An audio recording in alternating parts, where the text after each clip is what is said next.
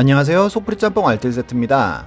한창 시끄러웠던 뒷광고 이슈는 지금도 계속되고 있는데요. 더 재밌는 영상을 위해서 혹은 조금 더 관심을 받기 위해서 주작하는 유튜버도 참 많습니다. 이번엔 아예 채널의 존재 자체가 주작이었던 유튜버를 모아봤습니다. 그럼 한번 볼까요? 첫 번째는 카걸입니다. 정확하게 는 카걸 부부인데요. 이 부부는 정말 교묘하게 사람들을 속여온 유튜버입니다. 카걸은 인터넷 커뮤니티에서도 엄청난 부자 부부라고 유명세를 탔던 자동차 리뷰 유튜버인데요. 하지만 묘하게도 이 부부가 직접 본인이 부자라고 이야기를 한 적은 없었고 부자가 아니라고 한 적도 없었습니다. 그런데 이분들의 영상을 보면 말 그대로 상위 0.001% VVIP의 삶을 보여주었기에 팬들은 당연히 이분들이 부자라고 생각했는데요. 가장 유명했던 설은 테슬라의 초기 주주로 1%의 주식을 보유하고 있고 이를 계산하면 약 3조의 재산이 있다는 것이었습니다. 이 정도면 우리나라의 부자 6위 안에 들어가는 어마어마한 갑부인데요. 컨텐츠로도 리치몬드 공작의 초대를 받아서 파티를 한다든지 요트에서 silver box unboxing을 하고 맥라렌 가문의 딸이 가이드를 해주는 등의 모습을 보여주는 등 정말 another level의 삶을 보여주며 사람들의 선망을 받으면서 채널은 성장합니다. 그런데 점점 댓글을 통하여 사람들이 이분들의 실체에 대한 폭로를 시작했고 유튜버 구제역이 여러 가지 제보를 받아 이들 부부를 파헤치기 시작합니다. 나스닥에 접속해 테슬라 주요 주주 명단을 확인했고 그저 일반 개미 투자자임을 밝혀냅니다. 또한 남편인 피터는 SNS를 통해 본인이 BBC 탑기어 수석 프로듀서라고 밝혔으나 구제역은 탑기어 코리아와의 통화를 통해 그저 유튜브 외주 PD 중 한 명임을 밝혀내기도 합니다.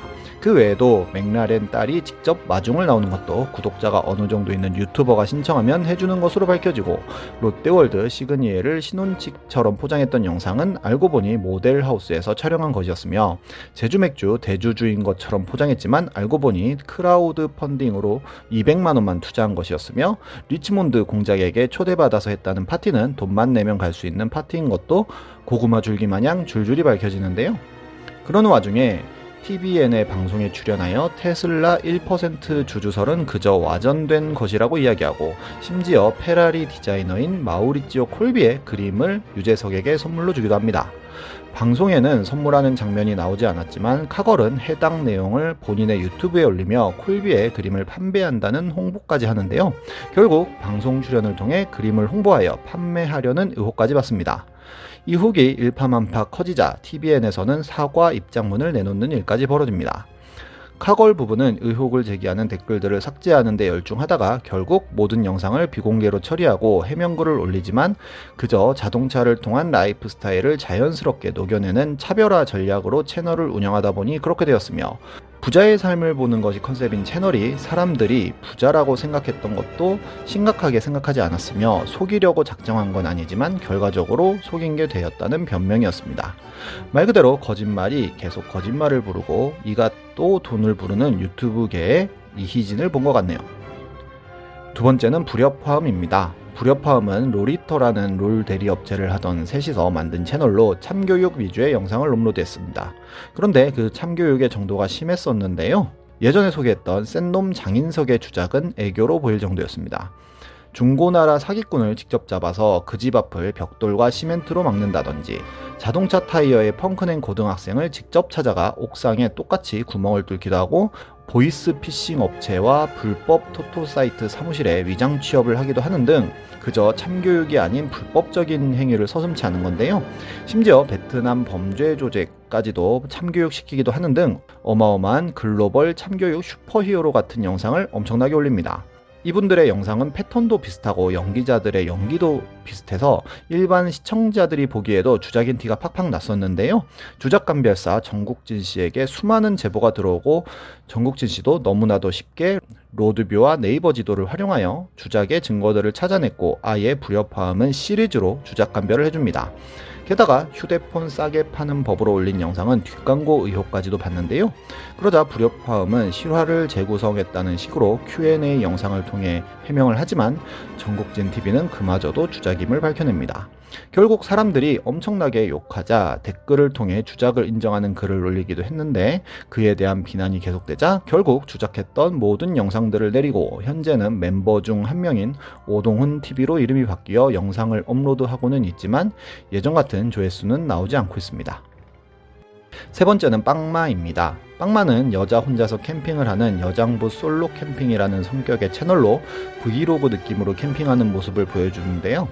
굉장히 많은 캠핑 유튜버들 사이에서 여자 혼자 한다는 컨셉은 신선함을 불러일으켰고 덩치도 작은 여자가 남자들도 하기 쉽지 않은 텐트를 치는 모습이나 장작을 패는 모습, 캠핑 요리를 하는 모습들을 보여주며 10만 명 가까운 구독자를 모읍니다. 그런데 시청자들 사이에서 빵마를 캠핑장에서 보았는데 남자와 함께 있는 모습을 봤다는 댓글들이 하나 둘씩 올라오는데요. 조금씩 그런 댓글들을 삭제만 하다가 IM 초이라는 남자 유튜버가 올리는 캠핑 영상과 자꾸 장소가 겹치는 일들이 발생합니다. 게다가 텐트에서 잠자는 척 촬영 후 잠은 다른 곳에서 잤다는 의혹과 함께 본인 장비라고 했던 장비들도 협찬을 받은 뒷광고였다는 의혹들도 퍼지며 점점 빵마가 삭제하는 속도보다 사람들이 의혹을 올리는 댓글들이 더 많아지며 빵마가 컨트롤할 수 없는 상황까지 갑니다. 그러자 결국 빵마는 모든 주작을 인정하고 사과글을 올리는데요. 모든 게 주작이 맞았고 많은 관심과 사랑 때문에 하나라도 더 보여드리고자 주작을 했으며 앞으로는 주작하지 않고 협찬도 다 표시하겠다는 이야기였습니다.